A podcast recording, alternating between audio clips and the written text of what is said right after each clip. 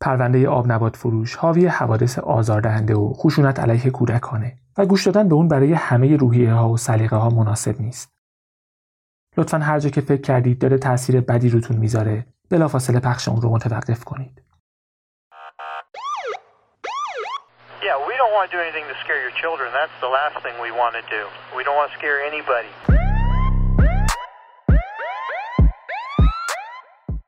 سلام به پادکست آخرین شاهد روایتی داستانی از پرونده های جنایی واقعی خوش اومدید. من یاسناز یکی از شنونده های این پادکستم و شما رو به شنیدن اولین قسمت از پرونده آب فروش دعوت می‌کنم.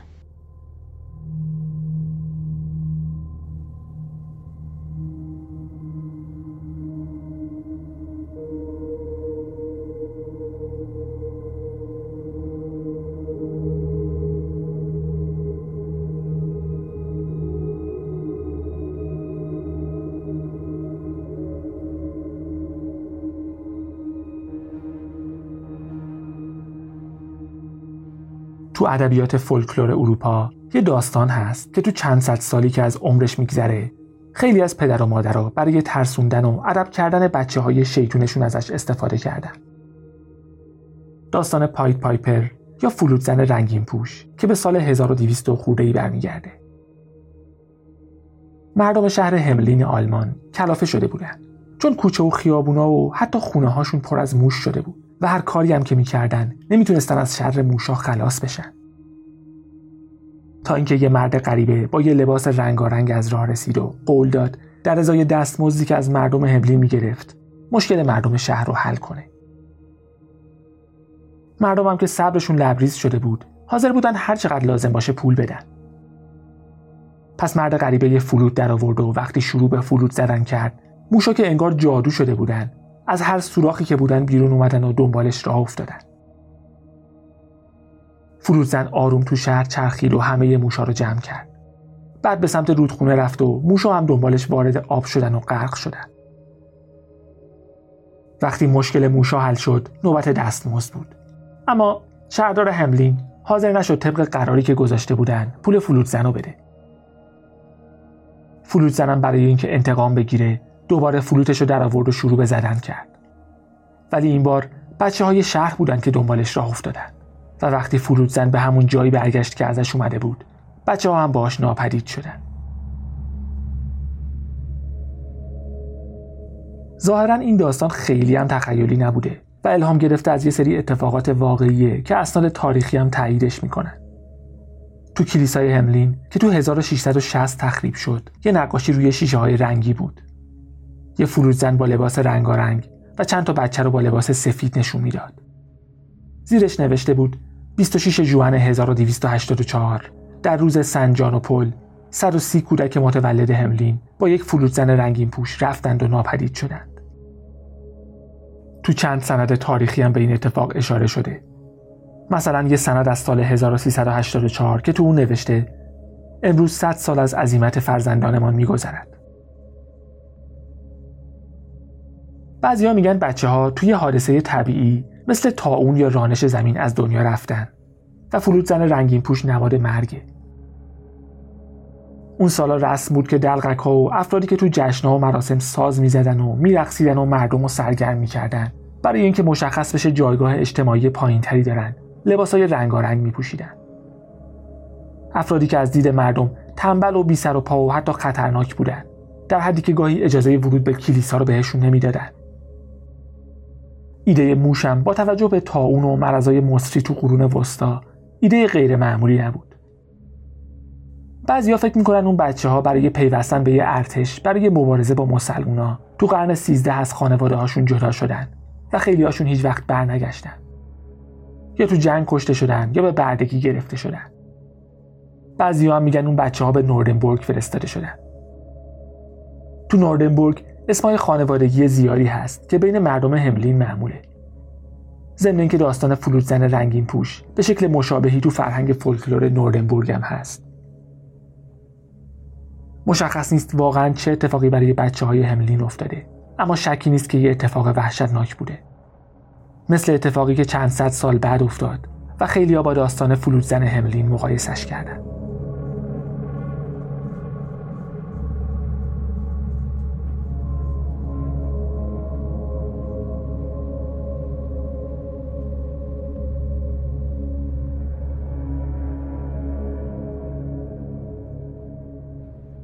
8 آگوست 1973 حوالی 8 صبح اپراتور اداره پلیس پاسادینای تگزاس به یه تماس تلفنی جواب داد. اون طرف خط یه صدای مردونه مسترب که انگار داشت گریه می‌کرد می‌گفت از پلاک 22 خیابون لامار زنگ می‌زنم. من به یه نفر شلیک کردم. وقتی مامورای پلیس به اون آدرس رسیدن سه تا نوجوان جلوی خونه وایستاده بودن. یه دختر و دوتا پسر. چشماشون کاسه خون شده بود و یکیشون گریه می‌کرد. یه ون سفید جلوی خونه پارک بود. یکی از بچه ها که گریه می‌کرد جلو اومد و خودش رو معرفی کرد. وین هنلی همون کسی که با پلیس تماس گرفته بود. یه اسلحه کمری کالیبر 22 در آورد و به مأمور پلیس داد. تو خشاب اسلحه جای 6 تا گلوله خالی بود. مأمور پلیس در جلو رو باز کرد و رفت تو خونه. اتاق نشیمن با یه پیشخونه طولانی از آشپزخونه جدا شده بود.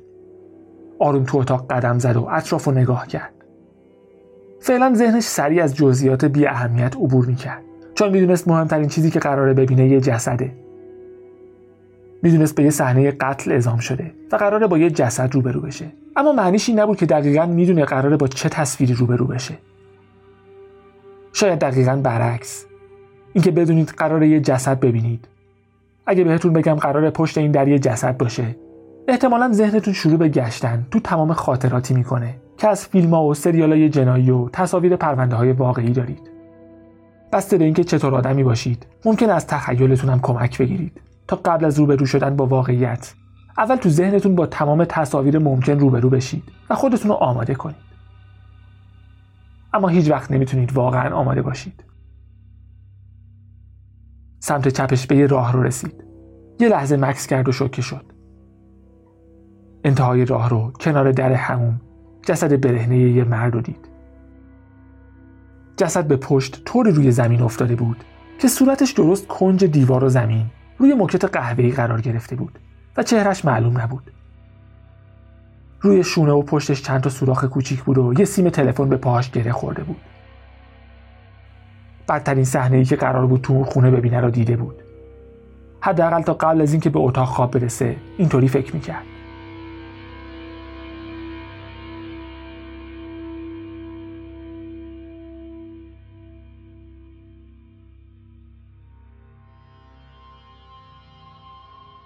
دین آرنولد کورل 25 دسامبر 1939 تو روز کریسمس توی ایالت ایندیانا به دنیا اومد. از یه مادر بیش از حد مهربون و یه پدر که از بچه ها خوشش نمی اومد. زندگی خانوادگی برای دین و برادرش استنلی زیاد شاد نبود چون پدر و مادرش مدام در حال دعوا بودن. پدرش منضبط و سخت گیر بود و بچه ها مدام تحت فشار و شکنجه جسمی و روحی بودن. تو دهه 1940 کتک زدن و تنبیه نظامی و این مدل روش های تربیتی زیاد مرسوم بود اما پدر دینکورد از این هم فراتر می‌رفت بچه ها رو زیر مشت و لگت می‌گرفت و براش مهم نبود کتکاش به کجای بدنشون می‌خوره. حتی اگه صورتشون بود. اگرم کمربندش رو در می آورد تا بچه ها رو سرخ نمی‌کرد دست بردار نبود. با اینکه پدر دین خیلی اذیتش می‌کرد اما طلاق پدر و مادرش تو 1946 زیادم براش خوشحال کننده نبود.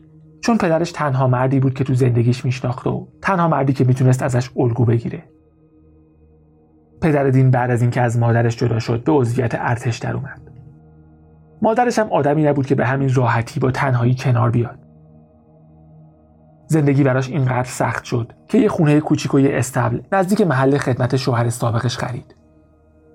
بعد از چند وقت دوباره با هم جور شدن.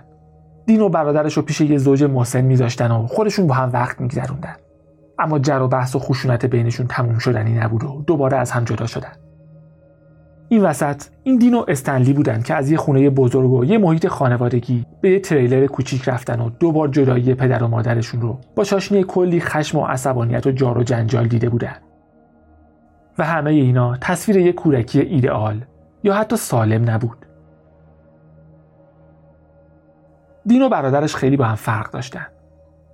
استنلی اجتماعی و خوشمشرب بود و راحت با دیگران گرم می گرفت. همیشه با بچه های مدرسه و محل بازی می کرد. برعکس دین که همیشه تنها بود و ترجیح می‌داد یه گوشه دور از باقی بچه ها باشه.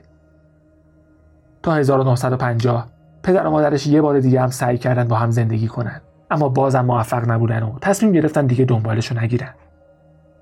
دینم به همراه مادر و برادرش برای زندگی به هیوستن تگزاس رفت. همون موقع ها بود که یه تب شدید داشت. دکترها گفتن یه نارسایی قلبی ژنتیکی داره. و باید از ورزش های سنگین اجتناب کنه که برای دین خبر خوبی بود چون خودش هم اهل فعالیت های گروهی نبود. اون موقع از بچه ها انتظار می‌رفت حتما عضو تیم راگبی یا بیسبال مدرسهشون باشن و اینکه با هم درگیر بشن و دعوا کنن و زخم و زیلی و با یه عالم کبودی برگردن خونه یه چیز کاملا عادی بود. اما دین روحیه لطیفتری داشت. درونگرا بود و تو هیچ ورزش گروهی شرکت نمی‌کرد. یه چیز دیگه که اون موقع کاملا عادی بود. این بود که یا برای دیگران قلدری می‌کردی یا اگه زورش یا روحیش رو نداشتی اونایی که زورش و روحیش رو داشتن برات قلدری می‌کردن. تو 1953 مادر دین دوباره ازدواج کرد.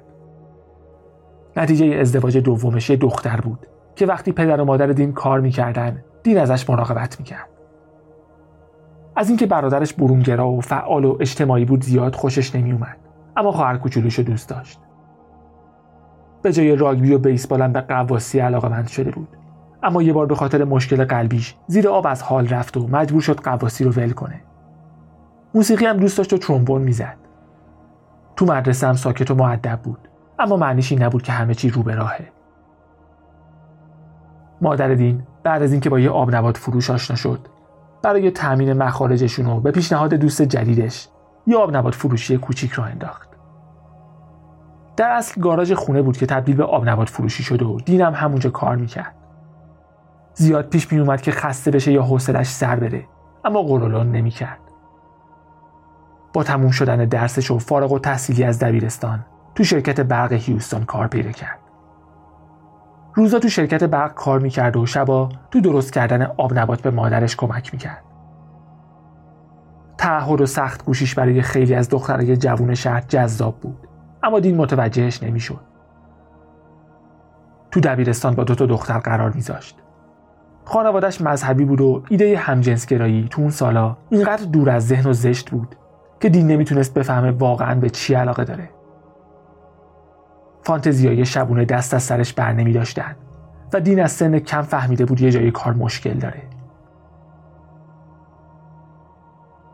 سال 1964 یه سال از ترور پرزیدنت کندی میگذشت. آتیش جنگ ویتنام داغ بود و خدمت سربازی هم هنوز الزامی بود. دین آموزش های اولیه رو دید و توی پایگاه نظامی تو تگزاس مشغول خدمت شد. قبل از اون بیشتر وقتش رو با خانواده میگذروند. دوستای مرد کمی داشت و با اینکه تو خلوت خودش فانتزیایی هم داشت. اون فانتزیا در مقابل حس و میلی که تو ارتش کنار صدها مرد جذاب با هیکلای ورزشکاری تجربه می‌کرد. هیچی نبود. قبلا فهمیده بود یه جای کار مشکل داره اما الان مطمئن بود هم جنس راست بعد از یازده ماه خدمت از ارتش مرخص شد تا به کسب و کار خانوادگی آب نبات فروشی رسیدگی کنه. اون موقع 180 سانتی متر قد و نزدیک 90 کیلو وزن داشت و تو همون مدت کوتاه خدمت تو ارتش یکم عضله آورده بود. بعد از زندگی ارتشی موندن تو خونه براش سخت شده بود. یه آپارتمان برای خودش گرفت و مستقل زندگی می‌کرد. مهمون ثابتش بچه های محل بودن که برای کشوندنشون به آپارتمانش کار سختی نداشت. چون به لطف business آبنبات فروشی همیشه یه عالم شکلات و آبنبات داشت که بیشتر بچه ها نمی‌تونستن در مقابلش مقاومت کنن. دین از هیوستن خوشش اومده بود. از زیر سایه مادرش خارج شده بود و آزادی رو تجربه می‌کرد و می‌تونست هر کاری که دلش می‌خواد بکنه.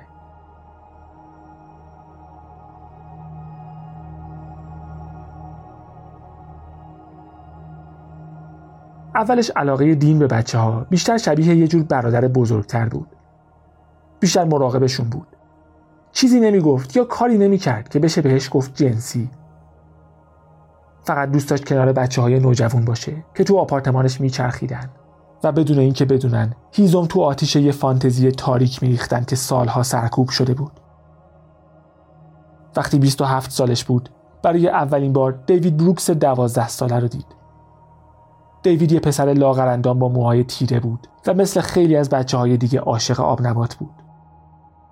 دین اولین آدم بزرگی بود که دیوید بروکس رو به خاطر بدن لاغر و عینکش مسخره نمی‌کرد. زیاد طول نکشید که دین تو چشم دیوید به یه بوت و یه استوره تبدیل بشه. تا 14 سالگی دیوید بروکس رابطهشون خیلی پیشرفته بود و دین در ازای رابطه جنسی دهانی به بروکس پول می‌داد.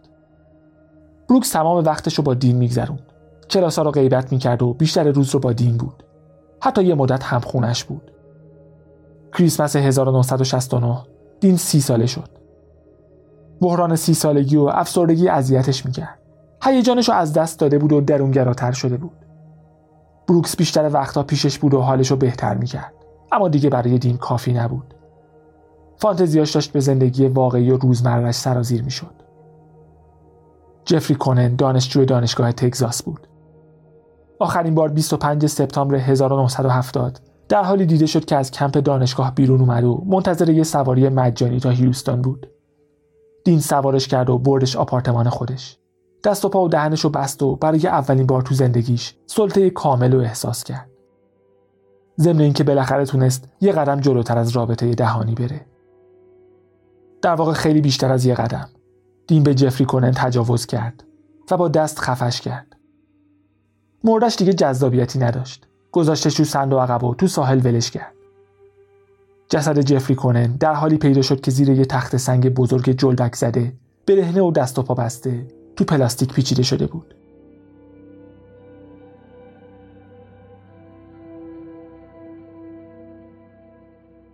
تو منطقه‌ای که دین زندگی می‌کرد پسرای نوجوان زیادی بودن و دین دستش برای انتخاب باز بود.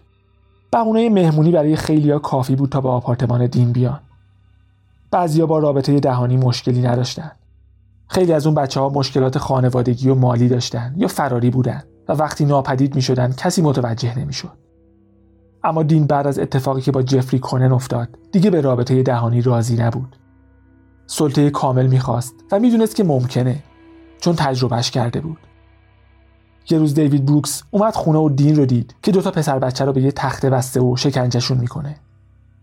تخته شکنجش یه تخته چوبی چند بود که توش چند تا سوراخ کرده بود و دست و پای قربانی رو بهش میبست. اگه تخته رو افقی میذاشت برای تجاوز کردن راحت تر بود چون می‌تونست روی قربانی دراز بکشه. اگه عمودی میذاشت از سقف تا کف اتاق می‌رسید و می‌شد همزمان دو نفر رو به دو طرفش بست و شکنجهشون کرد. اون روز وقتی بروکس از راه رسید با همچین صحنه ای روبرو شد اما به جای اینکه به پلیس خبر بده همونجا موند دین بهش قول داد اگه دهنشو بسته نگه داره راضی نگهش میداره. حق و سکوتش یه شورولت کوروت سبز بود. بعدا به بروکس گفت عضو یه حلقه پورنوگرافی همجنسگرایانه است و بچه ها رو به کالیفرنیا فرستاده. اما اگه اون بچه ها جایی رفته بودن قطعا اونجا بهشت بود. بروکس هم انگار مشکلی نداشت. مخصوصا که دین بهش یه پیشنهاد جدید داده بود. برای دین سخت شده بود بچه ها رو به آپارتمانش بیاره.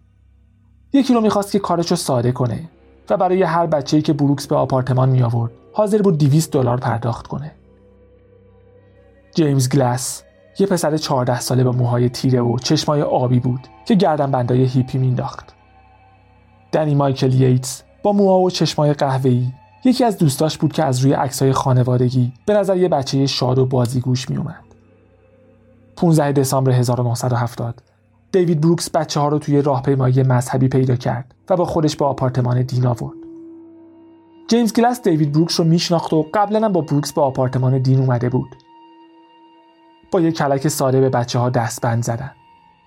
اول به خودشون دستبند زدن و وانمود کردن میشه راحت بازش کرد. بعد از بچه ها خواستن امتحان کنن تازه اون موقع بود که بچه ها فهمیدن باز کردن دستبند واقعا راحته به شرطی که کلیدشو داشته باشی هدف دینکل فقط تجاوز و کشتن نبود. هیجان واقعیش از سادیسم به وجود می اومد از ترس و وحشت و عذابی که روی قربانی ایجاد می کرد گلس و ییتس رو به دو طرف تخته شکنجه بست و بعد از شکنجه و تجاوز اونا رو کشت و توی انبار اجاره‌ای دفن کرد. سی ژانویه 1971 شیش هفته بعد از قتل گلس و ییتس بروکس دینکول دو برادر نوجوان رو پیدا کردند که می‌رفتن بولینگ. بچه ها رو سوار ون کردن و اونو هم سرنوشت مشابه گلس و ییتس رو تجربه کردن. دیوید بروکس تو 1971 یه نفر به اسم وین هنلی رو به دینکول معرفی کرد. هنلی دانش آموز با ضریب هوشی بالا بود. اما تو سال نهم به خاطر مشکلات مالی خانواده مدرسه رو ول کرد تا کمک خرج مادرش باشه که باید شکم چهار تا بچه رو سیر می‌کرد.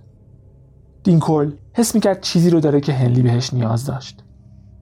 مرتب به هنلی و بروکس هدیه می‌داد و در ازاش ازشون کار می‌خواست. کم کم یه گروه سه نفری شدن و بیشتر وقتشون با هم بودن. دین با هنلی هم رابطه جنسی داشت. سه نفری دزدی می‌کردن. تو شهر میچرخیدن مواد میکشیدن مهمونی می‌رفتن و با بچه های دیگه وقت میگذروندن. بروکس و هنلی کمکش می‌کردن بچه ها رو بیاره خونش. بچه هایی که دین دوست داشت بیان. سفید پوست کم سن لاغرندام و خوش قیافه بودن. دین و هنلی تقریبا هر روز همدیگر رو می‌دیدن. دین می‌رفت خونه هنلی و با مادرش حرف می‌زد. چند بار ماشینش رو تعمیر کرده بود. حتی یه بار تو عید پاک باهاشون شام خورده بود. اما برای مادر هنلی رابطه یه مرد سی و چند ساله با پسر نوجوونش اصلا شک برانگیز نبود.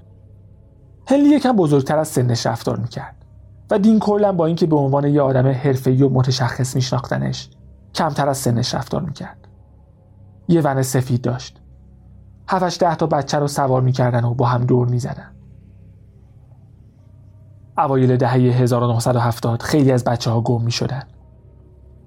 خیلی هاشون بعد چند ساعت برمیگشتن و اونایی که بر نمیگشتن زیاد جدی گرفته نمی‌شدن. چون پلیس فکر می‌کرد حتما از خونه فرار کردن. تو فاصله مارس و می 1971 کل سه پسر دیگه که 13 تا 16 سال سن داشتن و به قتل رسوند. همشون تو منطقه هیوستن هایتس زندگی می‌کردن. یکیشون دیوید هیلیگایست بود که با دو چرخه می‌رفت استخر پیش برادرش. وقتی مادرش رفت دنبالشون قافلگیر شد. چون دیوید اصلا استخر نرفته بود. شبم برنگشت. به همه خبر دادن و همه جا رو گشتن. وسایلش هنوز تو اتاقش بود. پلیس کمکی بهشون نکرد و هیچ تحقیقات رسمی انجام نشد چون به نظرشون فرار کرده بود. اما مادرش مطمئن بود دیوید فرار نکرده و شهر رو دنبال هر سر نخی میگشت. تا اینکه یکی گفت دیوید رو همراه دوستش مالی وینکل 16 ساله دیده. به خونه مالی زنگ زدن. مادرش گفت مالی زنگ زده و گفته تو ساحل مکزیکین. یکم شنا می‌کنیم و برمیگردیم. مالی و دیوید رو دیده بودن که نزدیک خونه دیوید سوار یه ون سفید شدن. خانواده دیوید هیلیگایست کل پس اندازشون رو خرج کردن. حتی کارآگاه خصوصی گرفتن تا پسرشون رو پیدا کنن. یه روز به پلیس گفتن یکی از دوستای مالی یه پلیموث GTX داره و اونا هم یه GTX رو دیدن که تو محله میچرخه. پلاکش رو هم برداشته بودن و به پلیس دادن. اگه یه مأمور پلیس اون پلاک رو چک می‌کرد معلوم می‌شد ماشین مال دین کورله. پدر و مادر دیوید یه پسترم چاپ کرده بودن. و برای هر کسی که اطلاعاتی داشته باشه جایزه تعیین کرده بودن. یکی از بچه هایی که داوطلبانه پسترها رو پخش می‌کرد و به مادر دیوید اطمینان می‌داد چیزی نشده و حتما حال پسرش خوبه. دوست قدیمی دیوید المر وین هنلی بود.